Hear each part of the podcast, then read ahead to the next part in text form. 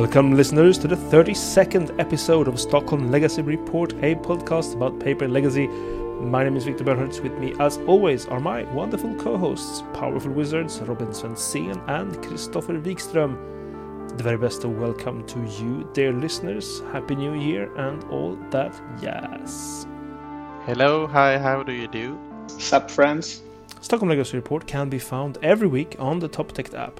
In today's episode, we will discuss the play of the last week, although it will be sort of a kitchen table edition as the weekly LGS uh, haunt has been off because of holidays. Also, speaking of holidays, Christopher took the opportunity, when not in school, to sort out his legacy collection, an activity that begs the question how should one organize one's collection? We're going to talk about that. And lastly, we will convene the Basic Land Connoisseur panel in a neon edition to discuss if the coming super mega special basic lands in the upcoming expansion Kamigawa Neon Dynasty are something to have in a UB Ninja deck. But first things first, the week in Kitchen Table Paper Legacy. Robin, what went down? Right, because like the organized paper play has not commenced yet for the year, so we set up a little bit of Discord games going on. I, I brought uh, a couple of decks that I wanted to try out. I think I started with the Depths. Yeah, yeah, that's right.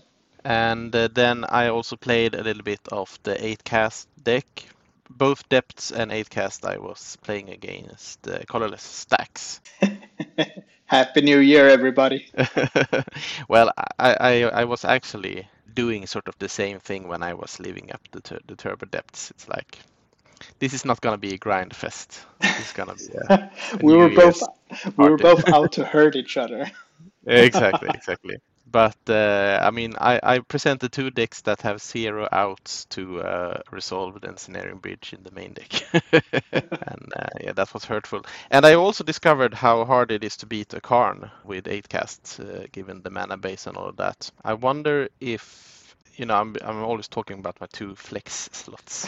I wonder if they could be like a Urza. Ooh. The legend, because uh, he will turn my artifacts into uh, into mana producing uh, Moxes, so to say. Yeah, I, I, think that's pretty reasonable, actually. Yeah, and, and he's also quite good against Karakas because he brings a friend with him when he enters the battlefield. And like, I mean, uh, eight cast is all in on the construct plan already, so like making more constructs couldn't be too bad, I think. So that's a thing I've been thinking about a little bit about and then we also did get to play a little bit of uh, Czech pile versus lands. I haven't changed uh, my lands deck since since the nationals. Yeah, it's a it's a scary deck. Yeah, it's a scary deck, but uh, I I am quite certain that the Urza version is superior. I mean, I played zero Urzas at the nationals, and uh, I mean that card is just very good. Yeah, I think it definitely would have destroyed me. And I, I do think, uh, which I will go into later when I'm talking about how my matches, like how we played and like how it turned out. But I think the Urza version is nearly unbeatable. Like I, I can't pretty much beat it consistently, like not even on a regular basis, I think. I think the Valakut exploration build that you have, uh, I sort of have a, a shot against because I can force some haymakers with Urza, you just win by playing Urza pretty much against Czech Pile with like the slowest clock in the universe.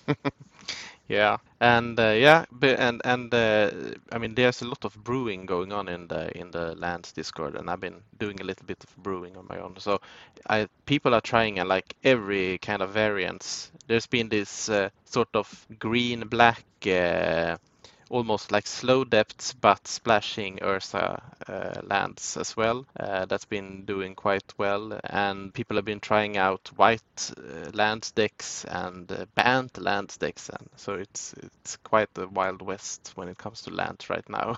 but yeah, some some cool things will be tested uh, further down the the spring, I think, when the when the league starts. I will bring some some spicy land decks.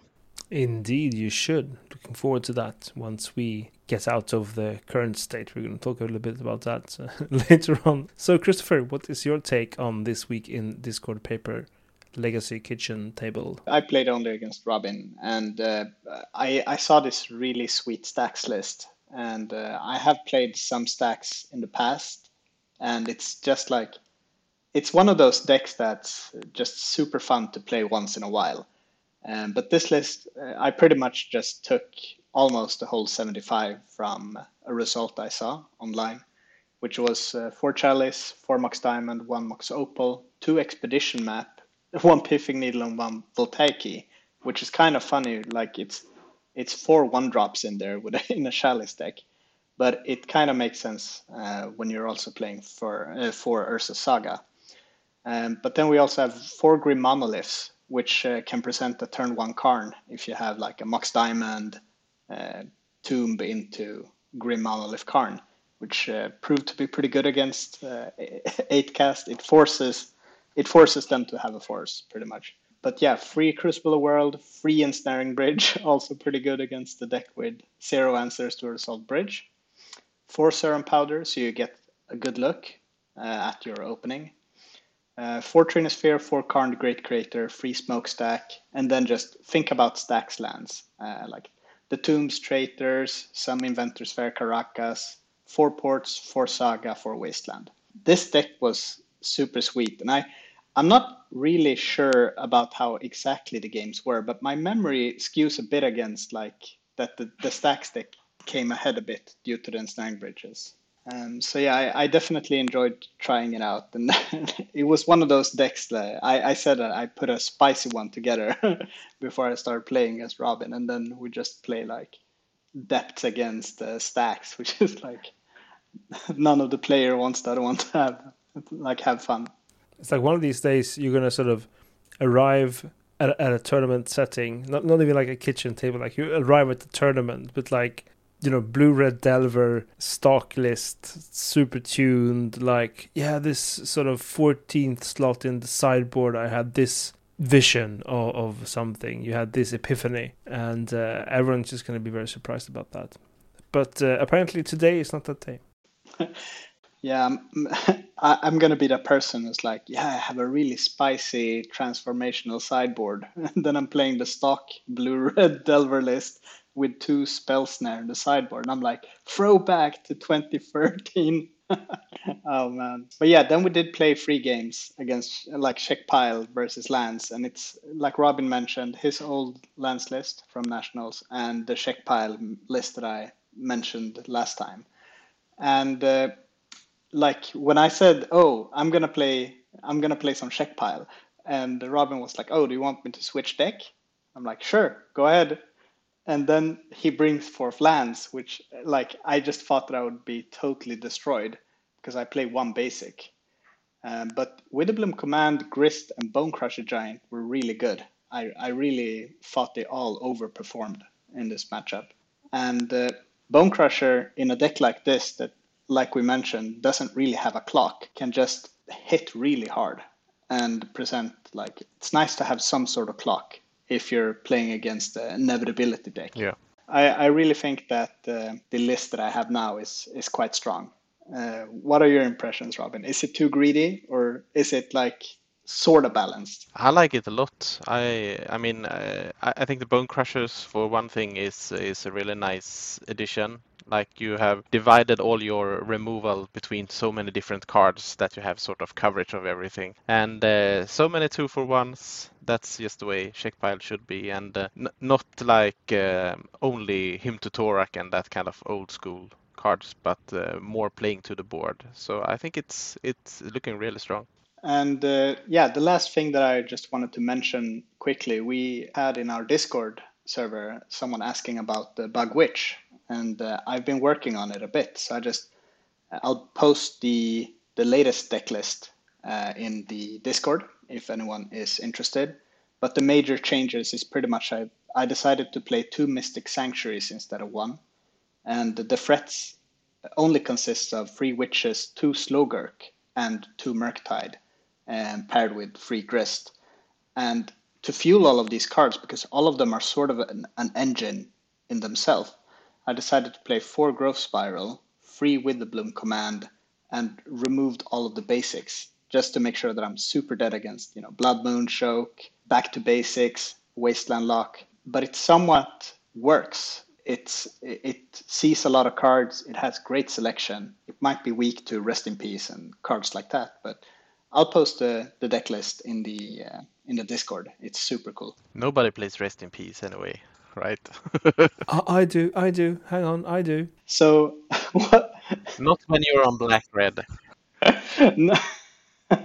what about you, Victor? Did you get to sling any cards? No, I did not. Unfortunately, it was my uh, daughter's uh, sixth birthday this week, and since uh, we live in times we do, you can't have this one big party. You sort of take it in very small increments over the whole week in order to meet at least uh, sort of the core of people that you want to meet. So that took a lot of time and logistical efforts. So I had no time to sleeve out. Had I been sleeving up, I was looking at sort of oh maybe sort of I haven't played D and T in a while. I should pick up the Saga version that sort of people started playing. I think in you know back in November or something. And then I realized oh yeah I don't have the Retrofitter Foundries or the Shadow Spears, and those aren't cards you just sort of easily sling by your LGS to sort of just pick up.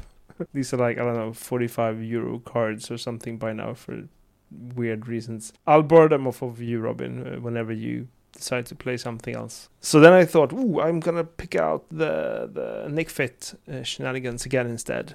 Uh, because right now Pernicious Deed seems good again. I mean, it was in the deck when I started first started playing it uh, almost two years ago. Pernicious Deed was like the staple in this sort of double rector deck, and then Pernicious Deed just became absurdly slow for the format uh, and sort of didn't really do anything which is weird because it used to be such a great card in in, in a Nic Fit, Nifit deck. But recently, with the the vogue of cards that doesn't really have any mana value attached to them, like Saga, like Saga, like uh, Eight Cast, uh, like the Cookbook deck I faced just before Christmas. You know, a lot of things it just sort of goes for zero mana value at this this point. So um, I figured, you know, that would be a good idea. So I sort of I have deck is sleeved uh, and I was hoping to play it this this week, this Thursday, but alas, it turns out I have met people who have since probably tested positive. It's so this sort of these fast tests, they're waiting for PCR tests, but I couldn't sort of you know risk that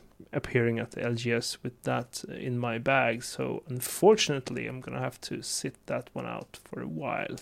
You could have had the sickest uh, Victor tech when you. Um had the whole uh, birthday party going on. You could have had the Black Red Reanimator sleeved up, and you're like, I'm gonna take a five minute break, and then you just go and crush me in like pre-boarded game, and then you're just like, oh, this isn't fun, and then you just walk away. when I'm starting boarding, like you should have just crushed, came in and dream crushed me. one game. I did notice, uh, as others have as well, that EW Landon posted another deck dump list uh, with uh, Reanimator, which is the main deck 60 is exactly what I played at Nationals, and I haven't changed it since. He, however, does play Show and Tell sideboard, which uh, I think a lot of people are doing right now, which I would, of course, do as well had I had access to underground seas properly, which I do not, and I do not plan to procure them either. Spoiler for all my opponents, you won't see that coming. Or you can you can actually borrow that from me because my show and tells are are mostly collecting dust at this point. I can imagine that deck hasn't really been doing well since. but I, I, think that's a great sideboard duke from that deck actually to just like avoid whatever grave hate there is and just put your Griselbrand in play. I know, right? With endurance, it just becomes this great thing. But it's also this thing like, why hasn't anyone thought of this before? And before Modern Horizons 2, you would uh, the, play Black Red Reanimator with the sort of Tin Fins engine and Tendrils of Agony. And at the time everyone was saying like why haven't we done this before? I mean this is clearly the best way to do this deck. And before that i mean you can backtrack 10 years when faithless looting was printed. It took a long while before reanimator moved from being blue black to red black. And i find this interesting because it feels as if a deck that sort of you have this well, at least I have this feeling when I play this deck and when I sleeve this deck up, when I lay it out uh, before me is that well i mean you can't really change anything here. This deck is set. This deck is perfect. This deck has all its cards. And then i realized well i changed you know 15 cards in the last year. A couple of them are main deck changes which sort of quite significantly changes uh, your game plan. I mean i never saw myself as a conservative person but I realized I've been playing a very conservative deck for quite a long time. And that, I think, interestingly, you you because you would think that sort of oh you know also it's going to be these new cards you printed they're going to try it out and reanimator. Reanimator the reanimator meta changes slowly man. But i think i think this is kind of like the full circle because before faithless looting uh, when you were playing careful study like show and tell was uh, a crucial part of the deck already. So moving back to show and tell now is kind of like full circle but now the frets and uh, like with all of the grief and everything it's just like I, I think uh, blue black could also like really make a, a strong comeback just due to how efficient the discard is. And I, I definitely do think that Shontel is a super underplayed card in decks that isn't Sneak and Show or Omni-Tell. I do think that you can do a lot of nasty things with that card. I think one change in the meta when uh, when talking about show and tell as a sideboard duke is that uh, back in the day there was a lot more flusterstorms off the board, and uh, now uh, the endurances have sort of uh, taken the role of multiple anti-combo cards. Uh, and like you, you could not sideboard into show and tell if your opponent were sideboarding into flusterstorm, but if you they sideboard into endurance, that's mighty fine show and tell.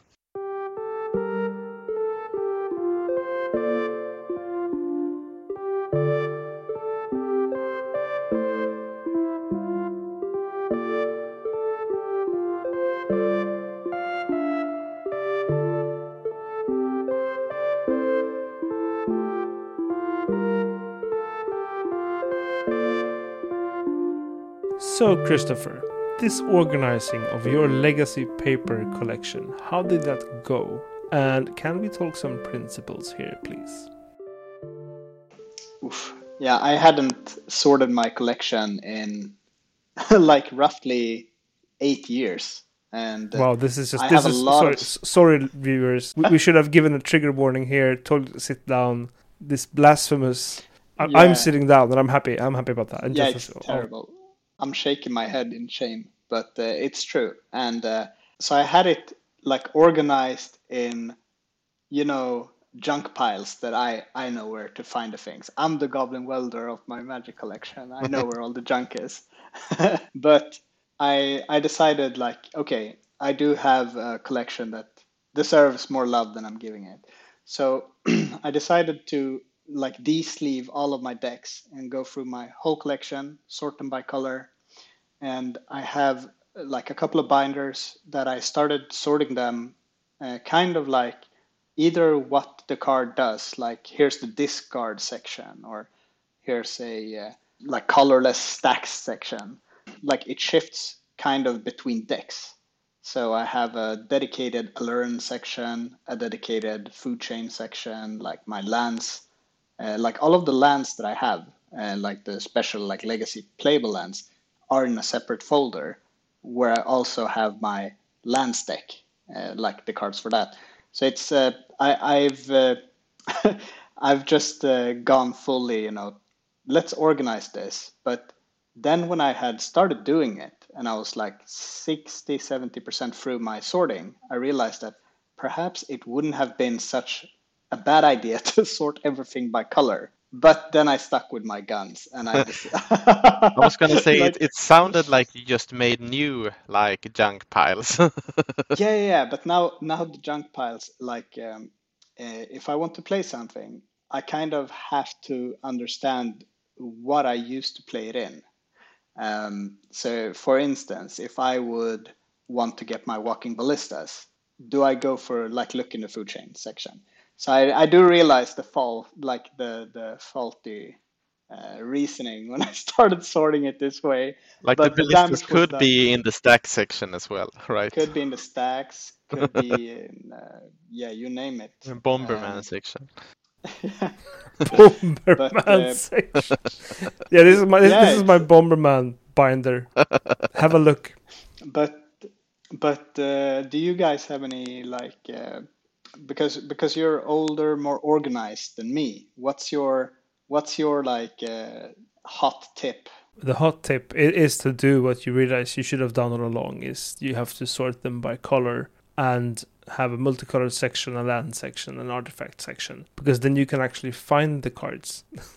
and you you will also avoid uh, something that I think some people realize they do sort of because you have this sort of the Bomberman section of the of binder A, and then you have let's say the food chain section in binder B. And suddenly, and none of these decks are currently sleeved, let's say, and you realize you have eight copies of Walking Ballista, uh, and sort of perhaps a bit unnecessarily because unless you keep all of unless you keep keep it sorted by color and, and lands, you have no way of knowing unless you sort of I know this on top of my head. Obviously, I know what the junk is. Unless you have that style and that strategy, you just sort of lose track of your collection. And the thing is, you are young, Christopher. When you approach sort of the, the noble age of almost 40, you will realize that your brain functions cannot hold this information because you will be at the same time be sort of a person with a job and stuff, perhaps other commitments as an adult. Don't say that.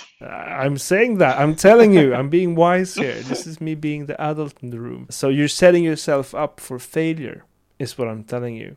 And uh, you shouldn't have done that. Victor, do you have all your cards in uh, in binders as well, or in boxes? Only binders. How many? I have two binders. I have a very trimmed down legacy collection. They're large binders though. Uh, I have these binders that are sort of have four sleeves for each page, uh, so I, I, I never have to double enter cards. Uh, there is only one card per per sleeve uh, on the pages of my binders.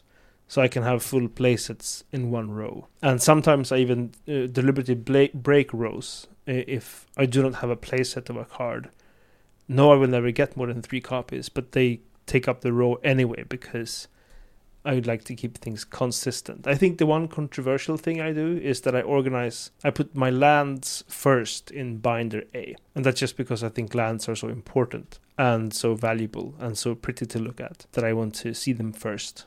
And then I go white, blue, black in the first binder, green, red, red, green, and uh, a really huge artifact and colorless. Uh, uh of course, multicolored before artifacts, and then artifacts and colorless towards the end, and that's probably the largest section. Yeah, I, I was. Uh, I, I'm not using binders anymore. I should say. I only keep my cards in boxes nowadays. Because I thought it was uh, too much, you know, taking out cards, putting in cards, and uh, like uh, suddenly there's not room for a card that I would want somewhere, and I would have to like switch cards around to make room for. Uh, I need a new page of blue cards before the green starts, for instance, and all of that. So and um, like I have many decks uh, going on at the same times so would be a lot of like forth and back with the cards, and uh, I actually thought I was. Um, you know tearing the cards a little bit because putting them into the binder and taking them out and all that. So I actually keep all the cards in boxes now. Uh, so I have one box for each color and a box for lands and a box for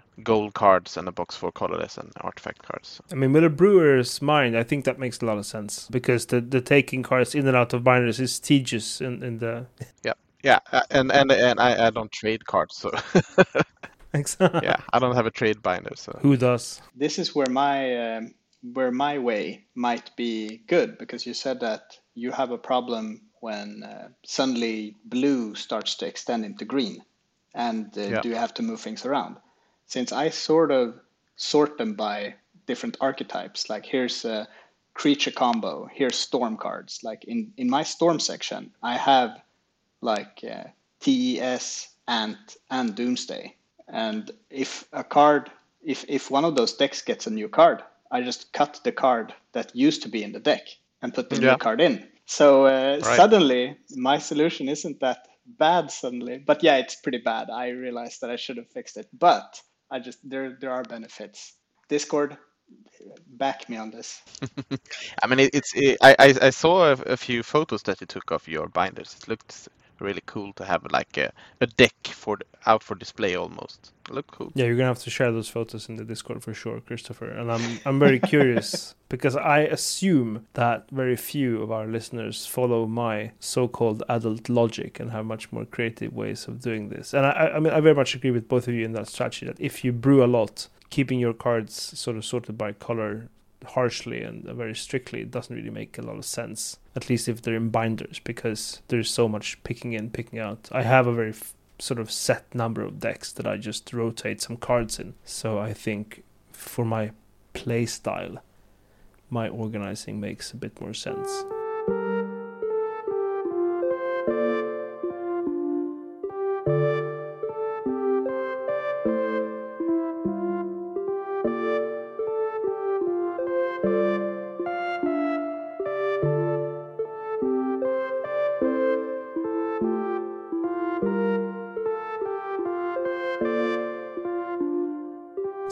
Of our Discord server, our friend there, Luskenbucks, asked us the very important question if the coming super special full art Japanese basic lands in Kamigawa Neon Dynasty will be also includes as the premier choice for blue black ninjas. So the basic land connoisseur panel must convene to discuss this. Gentlemen, discuss.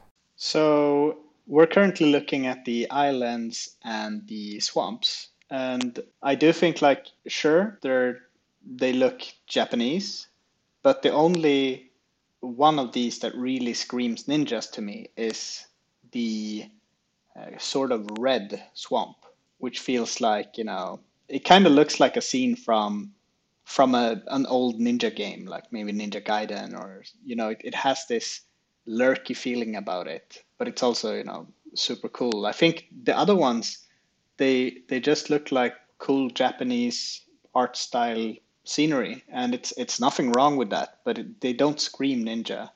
But the um, the uh, swamp that I talked about definitely screams ninja for me. It's it's a super nice swamp. I could see the bluish island to company that swamp, the one with the paper birds. Oh, so it's the more fragile orn- ornithopter, maybe. Yeah. Those are se- are zero twos on the picture. There you can see that for sure. Yeah, I think overall, like these these basics are are super nice. Uh, like the art of them, I I think I might have preferred them maybe not full art, but they they they're still banger. What do you think, Victor? On that last thing you said, I agree completely. These are, I mean, the art is of course stunning. This is great, great, great art, and I also think they need to be full art in order to be appreciated. I mean, they're they're painted to be full art, so I think they should be. However, I would have a, a slight challenge in sort of putting these next to a white bordered revised jewel and then a fetched land and then whatever lands you play in, in ninjas never picked up the deck so i can't think of it top of my head It's pretty much that. they don't really yeah they don't really match legacy decks at all unless you because you think so but if you play a monocolored deck you can put sort of the same type of lands but if you play a monocolored deck in legacy you play four copies of wasteland four copies of ports and these days perhaps four copies of uh, Urza Saga. So you don't really get that sort of unified experience. Uh, what I'm thinking is that I would put these lands in a cube. Like these are sort of the basics I would use for a cube. Like for my, I have a I have a a modern cube. For that cube, I have the full art unhinged lands, and that looks great because you have all these lands, and you have perhaps you know two or three special other lands per deck, and you get that unified feeling. Art wise for these ones, uh, I agree very much. The red one, uh, the reddish swamp, it's a red lamp, uh, this sort of Japanese uh, rice lamp, I guess, that hangs in the rainy alleyway. It's a very moody picture, it's very detailed, it's super nice. That feels the most ninja to me. But I think the, the other island, the one you didn't talk about, which is uh, sort of an outzoomed landscape, essentially a waterfall in a mountainish, foresty setting. That reminds me a lot of uh, the Ronin comics sort of this Ronin wandering endless uh, up and down in, in, in Japan and sort of doing Ronin stuff. It looked a lot like this. Of course, he's not a ninja; he's a Ronin. But uh, Is that like a f- filthy?